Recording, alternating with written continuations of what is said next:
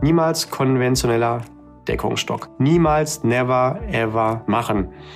Na, du hast nicht mal die Chance, wirklich die Inflation damit zu schlagen. Geld vermehren geht am besten in professionellen Vermögensverwaltern.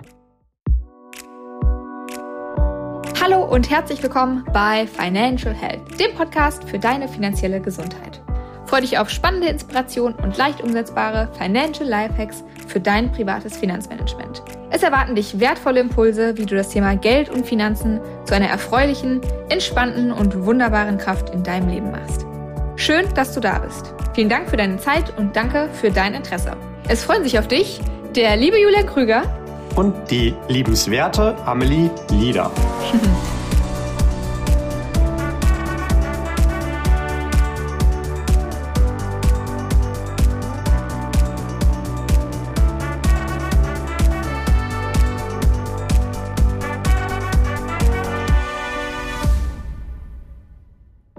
Danke, Julian. Und äh, ja, herzlich willkommen in deinem Podcast. Und auch, lieber Listener, herzlich willkommen ähm, an dich. Wir haben heute eine Folge vorbereitet und ein Thema mitgebracht, bei dem es sich mal wieder um das Thema Rente oder ein bisschen schöner ausgedrückt um die finanzielle Sicherheit im Alter drehen soll. Also genau dann, wenn wir eben nicht mehr erwerbstätig sind, sondern ähm, eine monatliche Zahlung, die sich Rente nennt, bekommen. Mm. Julian, wenn wir über das Thema Altersvorsorge sprechen, da haben wir ja schon ganz oft drüber gesprochen, aber unsere Themen gehen uns einfach nicht aus, weil es so ein großes, umfangreiches Thema ist mit so vielen Dingen, die zu berücksichtigen sind. Was ist bei der Altersvorsorge, was würdest du sagen, überhaupt erstmal das Wichtigste, was wir berücksichtigen müssen? Ja, da wiederhole ich auch gerne nochmal das, was wir schon wirklich oft besprochen haben. Die Frage ist, wer hat eigentlich die Aufgabe, das Geld für die Altersvorsorge in der Altersvorsorge zu verwalten beziehungsweise idealerweise zu vermehren. Da gibt es zwei unterschiedliche Prinzipien und das ist überhaupt nicht egal, für welche man sich entscheidet. Variante eins bedeutet, ich gebe einer Versicherung das Geld mit dem Auftrag, liebe Versicherung, kümmer du dich mal um das Geld, vermehr das mal. Das nennen die Profis klassischer oder konventioneller Deckungsstock. Also die Versicherung bekommt das Geld und verwaltet es. Und da ist super wichtig, da werde ich auch nicht müde, das zu sagen, niemals, never, ever machen. Warum? Na, du hast nicht mal die Chance, wirklich die Inflation damit zu schlagen. Du bekommst zwar hinterher an Zahl etwas mehr Geld ausgezahlt, als du eingezahlt hast, nach Wert, also nach realem nach realer Kaufkraft, ist es aber in der Regel weniger. Und du baust ja ähm, eine Altersvorsorge dafür auf, dass nicht nur du hart arbeitest, um Geld reinzupacken, sondern dass dein Geld noch viel härter für dich arbeitet und auch wirklich Zinseszinsen erarbeitet. Das kannst du da direkt mal abhaken. Also das würde ich bitte niemals tun. Niemals konventioneller Deckungsstock. Das ist immer dann, wenn man es einfach einer Versicherung gibt und die sagen, ja, ja, da kommt hinterher schon garantiert das und das bei raus. Die zweite Variante, die clevere, bedeutet, ich gebe das Geld professionellen Vermögensverwaltern oder Investmentfonds oder auch ETFs. Das heißt nicht, dass man es nicht auch einer Versicherung gibt. Allerdings, und das ist ganz wichtig, der Versicherung gibt man dann den Auftrag, das Geld nicht zu behalten, sondern an die Vermögensverwalter weiterzuleiten, die man sich dafür vorstellt. Da gibt es natürlich jede Menge schlechte und gute. Logischerweise ist es da ganz wichtig, sich für die Guten zu entscheiden, beziehungsweise einen Ansprechpartner zu haben, der einem sagt, welche das sind. Und auch ganz wichtig ist natürlich, dass man dann das nicht auf ein oder zwei verschiedene Investments aufteilt, sondern idealerweise 10, 20, 30 miteinander kombiniert, also breit streut. Da gibt es ja das spannende Sprichwort, wer breit streut, der rutscht nicht. Und was da auch noch ganz wichtig ist, es gibt auch genug Gesellschaften, in dem Fall auch wieder Versicherungen, die sagen, ja, ja, auf jeden Fall muss das vorgebunden, auf jeden Fall muss das in den Vermögensverwalter, auf jeden Fall ETFs machen. Das sind aber genau die gleichen Gesellschaften, die noch vor kurzem gesagt haben, ja, nein, gib das Geld uns, wir verwalten das als Versicherung. Also wer da so einen Philosophie-Switch gemacht hat, mit dem willst du natürlich auch nicht zusammenarbeiten, sondern du willst da schon eine Gesellschaft haben, die schon über Jahrzehnte die Philosophie hat, Geld vermehren geht am besten in professionellen Vermögensverwaltern. Und ja, bevor du es stellst, Amelie, da kommt natürlich oft auch äh, noch die Frage, ja, wo ist denn jetzt der Unterschied zwischen so einem Versicherungsmantel und einem direkten Depot, wo ich die Titel ja auch halten kann? Da gibt's auch schon eine extra Folge dazu. Nochmal ganz kurz hier zusammengefasst. Es ist auf jeden Fall in der Regel sinnvoll, diesen Versicherungsmantel drum zu haben, wenn es für die Altersvorsorge ist, weil ich dann zum Beispiel Steuervorteile vom Staat mitnehme, weil ich dann jemanden habe, der auch bei der Verrentung ansetzt ähm, und mir garantieren kann, egal wie alt ich werde, ist genug Geld da. Ich habe Zugang zu Vermögensverwaltern, die normalerweise nur institutionellen Investoren, also großen Banken oder anderen vermögenden Institutionen zur Verfügung stehen, wo normalerweise Millionen reinkommen und deswegen halt die Kosten geringer sind. Ich kann innerhalb dieses Versicherungsmantels in der Regel auch zum Beispiel meine Anlagen kostenlos und steuerfrei tauschen. Das kann ich ja beides nicht im Depot. Also das macht schon Sinn, wenn das Geld speziell für eine Altersvorsorge gedacht ist. Also zusammengefasst, und jetzt erzähle ich schon wieder viel zu viel, merke ich gerade. Also bitte niemals der Versicherung den Auftrag geben, das Geld zu verwalten. Das schließt aber nicht aus, eine Altersvorsorge bei einer Versicherung zu haben. Aber die soll das Geld dann weiterleiten an entsprechend wirklich erstklassige Investments. Amen. ja, ja, das war genau. ein, äh, das war ein langer Part deinerseits. Ähm, aber gut, wir, wir nehmen die Pointe daraus mit, dass das Guthaben in meinem Vertrag bitte extern verwaltet werden soll. Und genau darum soll es ja heute auch so ein bisschen gehen. Was sind denn da mögliche Unterschiede bei? Wenn ich mich dafür entschieden habe, meine Altersvorsorge bei führenden Vermögensverwaltern verwalten zu lassen, dann gibt es immer noch einen großen Unterschied. Und zwar ist es recht einfach, eine Altersvorsorge in zwei Phasen zu unterteilen. Amelie, was denkst du, welche zwei Phasen gibt es, wenn ich eine Altersvorsorge habe? A und B. ja, du bist ein Profi, man merkt es direkt. ähm, ja gut, ähm, wahrscheinlich die Phase, in der ich die Altersvorsorge bespare und dann die Phase, in der ich das, was ich angespart habe, dann beziehe, weil ich ja eben kein, kein Einkommen durch Arbeitskraft mehr habe, sondern dann ein Einkommen durch meine, durch mein Angespartes. Korrekt, genau. Also ich zahle ein und ich will nicht sagen, die Versicherung zahlt wieder aus, aber ich beziehe dann dementsprechend lebenslang Guthaben bzw. Rente daraus. Richtig. Was meinst du denn, welche Phase ist wichtiger? Naja, ich würde schon sagen, dass die zweite Phase wichtiger ist, aus dem Grunde, weil genau dafür machen wir ja die erste Phase. Ja, genau. Also mindestens ist sie auf jeden Fall genauso wichtig wie die erste Phase, gebe ich dir vollkommen recht. In der Regel wird aber nur auf die erste Phase, auf die Einzahlphase Wert gelegt, dass die besonders gut gestaltet ist. Worauf will ich hinaus? Wir haben gerade schon darüber gesprochen. Wenn ich einzahle, dann soll das Geld logischerweise an führende Investments, an Vermögensverwalter, an Investmentfonds gehen. Die meisten vergessen aber, dass es auch eine zweite Phase gibt, wenn ich in Rente gehe. Und bei den meisten Altersvorsorgen liegt dann das Geld nämlich eben nicht mehr in diesen führenden, interessanten Vermögensverwaltern, sondern irgendwo wieder bei einer Versicherung, die dann versucht, das Geld zu vermehren, wo wir schon wissen, so gut kriegen die das irgendwie nicht hin, weil es einfach nicht die Kernkompetenz von der Versicherung ist. Deswegen heißen die auch Versicherungen, weil die halt mathematisch, kalkulatorisch berechnen können, wie hoch ist das Risiko für A, B oder C, aber eben nicht Geld vermehren. Sonst würden sie ja Vermögensverwalter heißen. Und so genau deswegen ist es super wichtig, dass wir auch in der zweiten Phase das Geld da haben, wo sich das Geld gut vermehrt. Eben auch in zum Beispiel Investmentfonds, in Vermögensverwaltern oder auch in ETFs. Das heißt, gerade dann, wenn viel Geld drin ist in meiner Rentenphase, wenn ich das ganz gut haben aufgebaut habe, dann soll das Geld eben auch in Investmentfonds. Okay, das klingt logisch. Ich glaube auch in Anbetracht der Tatsache, dass die Zeit, in der wir Rente beziehen oder ähm, ja uns das wieder auszahlen lassen, ja auch echt nicht ganz unerheblich ist.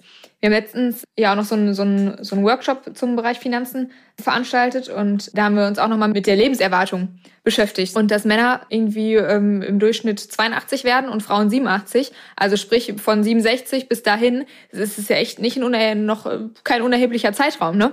Also sprich auch das vielleicht so ein bisschen dafür im Hinterkopf. Ähm, ja, absolut. Also die, Men die Menschen, genau, also die Babys, das sind ja auch Menschen übrigens, also die Babys, die gerade geboren werden, die haben sogar die Chance, vielleicht sogar das hundertste Lebensalter zu erreichen. Ja. Und ja. Ähm, der eine oder andere spricht schon davon, dass nicht nur Rentner die Pensionierung bzw. den Renteneintritt ihrer Kinder erleben, sondern vielleicht sogar schon, dass Rentner den Renteneintritt ihrer Enkelkinder erleben werden. Was einfach bedeutet, hey, wir äh, leben echt lange und äh, brauchen halt dann hinterher auch gute Lösungen für unser Guthaben. Und gerade wenn wir halt sehr akribisch Guthaben aufgebaut haben, dann ist es auch wichtig, dass es hinterher weiter gut für uns arbeitet. Und das kann manchmal sogar so sein, dass die Auszahlphase nahezu genau gleich lang ist wie die Einzahlphase. Ähm, Und ähm, deswegen wäre es ein Logikbruch, wenn wir sagen, okay, in der Einzahlphase sind wir in Investments in der zweiten Phase sind wir wieder irgendwo unterinflationär investiert und vernichten die Kaufkraft unseres Geldes. Also deswegen ist wirklich wichtig bei einer Altersvorsorge beide Phasen, die erste, die Einzahlphase, aber auch die zweite, die Rentenbezugsphase, idealerweise fondgebunden zu gestalten. Okay, das leuchtet eigentlich total ein, dass wir eben auch dann in der Auszahlungsphase im Investmentbezug bleiben. Jetzt haben wir auch schon so ein bisschen verstanden, warum das, warum das wichtig ist, aber um es vielleicht zu verdeutlichen, erklär uns doch nochmal, welchen Effekt hat denn jetzt dieser fondgebundene Rentenbezug? Ja, es ist relativ einfach. Wenn auch da weiterhin mein Geld stark wächst, dann habe ich das Potenzial logischerweise für weiterhin auch eine viel höhere Rente, denn wenn mehr Guthaben drin ist, kann ja auch mehr an mich ausgezahlt werden. Beziehungsweise andersrum, negativer Effekt, wenn das Guthaben, was da ist, sich mit mickrigen Renditen weiterentwickelt, die eine Versicherung gerade mal nur ebenso erzielen kann, wenn es von denen verwaltet wird, dann ist die Inflation höher und die Kaufkraft von meinem Guthaben sinkt. Das ist aber nicht cool, wenn ich weiß, ich habe noch ordentlich Leben über und das Geld wird immer weniger wert. Also das will man besser nicht erleben. Da hast du recht. Okay, jetzt ist das Ganze aber ja schon irgendwie sehr ähnlich dem Depot. Also da habe ich ja auch gut, da habe ich jetzt keine zwei Phasen, nicht Einzahlungs-, Auszahlungsphase in dem Sinne. Aber so wie ich das Geld anlege, ist ja jetzt meine Vorsorge immer mehr dem Depot angenähert. Gibt es denn jetzt noch irgendwelche Unterschiede? Absolut, du hast recht. Das ist sehr nah wie ein Depot und trotzdem gibt es große Unterschiede. Denn es wird zum Beispiel steuerlich ganz anders behandelt. Unter anderem. Äh, immer dann, wenn ich zwischendurch an das Geld rangehe, zum Beispiel hin und her schiebe, dann entstehen halt neue Kosten und neue Steuern, die gezahlt werden müssen. Das passiert bei einer Altersvorsorge eben nicht, wenn ich so einen Mantel drumherum setze. Was aber wahrscheinlich der größte und wichtigste Unterschied ist, wenn ich das über einen Altersvorsorgemantel löse, sprich dem Staat einfach sage, hey, das ist für meine Altersvorsorge und vorher will ich eigentlich nicht dran, dann kann mir der Anbieter, der mir das ermöglicht, zusagen, dass ich eine lebenslange Rente bekomme. Ganz egal, wie alt ich wirklich werde. Der schaut einfach, wie lang ist meine statistische Lebenserwartung über eine Kohorte, also über viele versicherte Menschen und kann jedem dann zusagen, okay, egal wie alt du wirst, du bekommst halt die Rente. Eben deswegen, weil einer mal ein bisschen früher die Radieschen von unten anguckt und der andere dafür schaut, ja, wie äh, ist es denn, wenn ich mal einen auf Juppie Hestas mache. Also beides geht. Wer ist Juppie Hestas? Ja, das fragen jetzt die äh, unter 20-Jährigen. Das ist jemand, der ähm, sehr lange in Deutschland auf diesem Planeten geweilt hat. Äh, und okay, so ein bisschen ich, für. Muss ich mal googeln.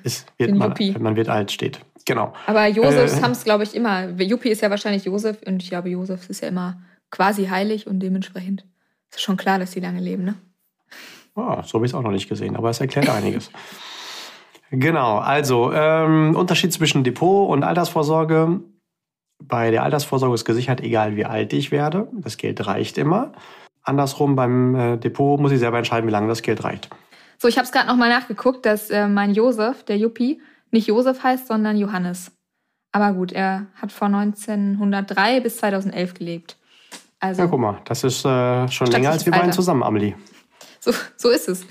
Zumindest ähm, optisch. Gut, und was müssen wir beim fondgebundenen Rentenbezug bedenken? Ja, auch eine berechtigte Frage. Hm, da kann man natürlich schon drüber nachdenken, wenn ich jetzt in Rente gehe, ob ich weiterhin in den gleichen Investments investiert sein will oder ob ich die ein bisschen anpasse, vielleicht ein bisschen moderater, ein bisschen sicherheitsorientierter.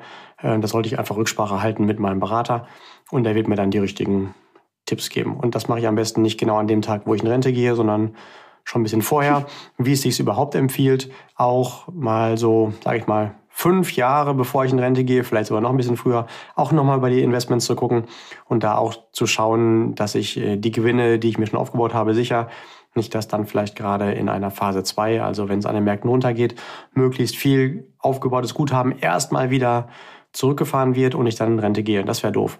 Das ist übrigens ein weiterer Vorteil bei einer fondgebundenen Phase, wenn ich in der Aufbauphase am Ende in den Märkten investiert bin und es kracht und es geht nach unten.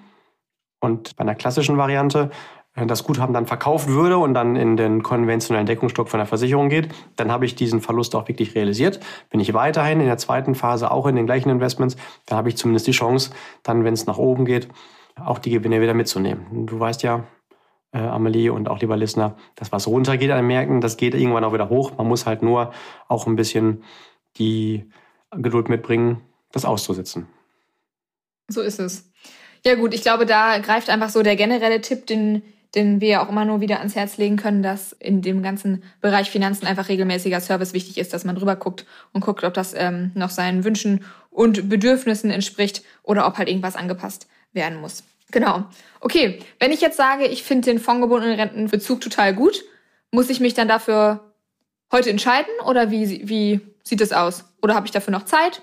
Auch das ist eine wichtige Frage.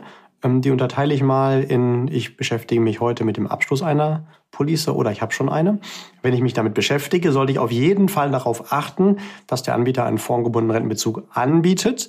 In der Regel kann ich hinterher dann immer noch entscheiden, will ich das wirklich oder will ich doch den langweiligen klassischen. Wenn ich einen Anbieter habe, der nur klassisch anbietet, dann wird es eher schwer, dann ist es einfach doof und wahrscheinlich kann ich später dann den formgebundenen nicht anwählen. Also sollte ich darauf achten. Wenn ich schon eine Police habe, dann ist es wahrscheinlich auch schon vorgegeben, weil den Tarif kann man dann erstmal nicht ändern. Da muss man genau schauen, was habe ich da und welche Möglichkeiten hätte ich, wenn ich eine Police hätte mit fondgebundenem Rentenbezug, also welche Mehrwerte und müsste das nochmal gegenüberstellen. Das kann man selbst aber nicht, da braucht man nochmal einen Experten. Lohnt sich da einfach nochmal den Rat von jemandem zu holen, der sich damit auskennt. Ja, unbedingt. Damit ist man wahrscheinlich immer gut beraten. Mm, kannst du uns abschließend nochmal sagen, weil ich glaube, wir haben das Thema jetzt ähm, ausreichend behandelt. Für alle individuellen Fragen ist sowieso das, das Einzelgespräch unumgänglich. Was ist denn deine Präferenz? Hast du eine pauschale Präferenz oder sagst du, kommt total auf den Einzelfall an? Ähm, oder kannst du aus deinem Gefühl oder aus deiner Erfahrung auch schon heraus sagen, ich finde auf jeden Fall den fondgebundenen Rentenbezug deutlich besser und würde ihn empfehlen? Oder ich lege Wert auf den klassischen. Was ist deine Haltung dazu? Ganz pauschal ist es schwierig zu sagen, weil natürlich jeder in einer unterschiedlichen individuellen Situation steckt. Pauschal über alles würde ich sagen, vorgebunden ist mit Sicherheit die attraktivere Lösung, weil ich die Chance habe auf mehr Rendite und damit auf mehr Rentenzahlung im Alter. Und unter sonst konstanten Bedingungen ist mehr Kohle einfach geiler als weniger Kohle. Es hat einfach mehr Potenzial und ähm, ich finde es einfach ein totaler Logikbruch. Wenn ich vorher sage, ich will unbedingt in Vermögensverwalter, in intelligente Investments investieren und gebe mir da echt Mühe, wirklich gute Lösungen miteinander zu kombinieren und hinterher bin ich nicht mehr da drin, wenn das meiste Guthaben aufgebaut ist, das ist irgendwie, macht keinen Sinn. Ja, ich glaube, wir dürfen als, als deutsche Bevölkerung immer weiter lernen, dass Investment einfach alternativlos ist und dazugehört und auch die Furcht davor ver äh, ver verlernen, verlieren und ja, einfach die Chancen darin sehen und uns vielleicht gar nicht so sehr den Kopf darüber machen, will ich irgendwas Fondgebundenes oder oh Gott, oh Gott, hat das irgendwelche Risiken mit, sondern es selbstverständlich mit anzunehmen, aber natürlich auch nur, wenn man es begriffen hat. Aber da seid ihr, lieber Listener, ja auf dem besten Weg, ähm, die finanzielle Bildung immer weiter voranzutreiben. Gut, dann ähm, würde ich sagen, haben wir es mit der, mit der Folge geschafft. Oder liegt dir noch irgendwas auf der Zunge, was du unbedingt loswerden möchtest? Ich kann mir vorstellen, dass der ein oder andere jetzt noch überlegt, hey Mensch, ich beschäftige mich gerade mit dem Thema Altersvorsorge und jetzt will ich eine fondgebundene Rentenbezugsphase. Wo kriege ich denn das überhaupt her? Gehen wir da vielleicht noch ganz kurz drauf Stimmt. ein. Also mhm. es kann halt einfach nicht jeder Anbieter, muss man halt dann genau sondieren. Ähm, und wenn es einer kann, dann reicht das auch nicht aus, sondern da fände ich es auch wichtig, dass mein Ansprechpartner auch dann eine ausgewiesene Fondsexpertise hat. Also mir nicht einfach nur irgendwas verkauft, sondern auch wirklich äh, weiß, wo da Unterschiede sind, mir da Empfehlungen geben kann und ähm, auch diese Police mir Zugang zu unterschiedlichsten führenden Vermögensverwaltern gibt. Idealerweise auch zu den institutionellen Tranchen, also die, die man äh, mit geringeren Kosten dann bekommt. Und idealerweise hat dieser Ansprechpartner als Voraussetzung zur Fondsexpertise dann zum Beispiel auch die Registrierung bei der IHK, bei der Industrie- und Handelskammer nach 34F. Das heißt, er hat dann nachgewiesen, dass er auch wirklich Fondsexpertise hat, kann man ja einfach mal denjenigen fragen, hier zeig mir doch mal äh, deine 34F-Registrierung. Ansonsten, wenn man sich da unsicher ist, dann stellen wir gerne einen Kontakt her. Wir sind Amelie ja beide ganz gut vernetzt bundesweit mit Experten. Äh, können wir gerne dann Tipps geben, wer da vor Ort Ansprechpartner sein könnte. Und äh, ansonsten, wenn jemand schon ein Angebot vorliegen hat für eine Altersvorsorge, gerne uns kurz rüberschicken, dann geben wir unser Feedback dazu. Ja, und das denke ich reicht für diese Folge dann auch wirklich. Oder willst du noch diesmal was ergänzen? Nee, dann rock mal ab hier. Ja, äh, lieber Listener, danke fürs Reinhören. Du bist auf dem richtigen Weg zum Finanzexperten. Keep growing and stay healthy, especially financially. Deine Amelie. Und dein Julian. Wir hören uns.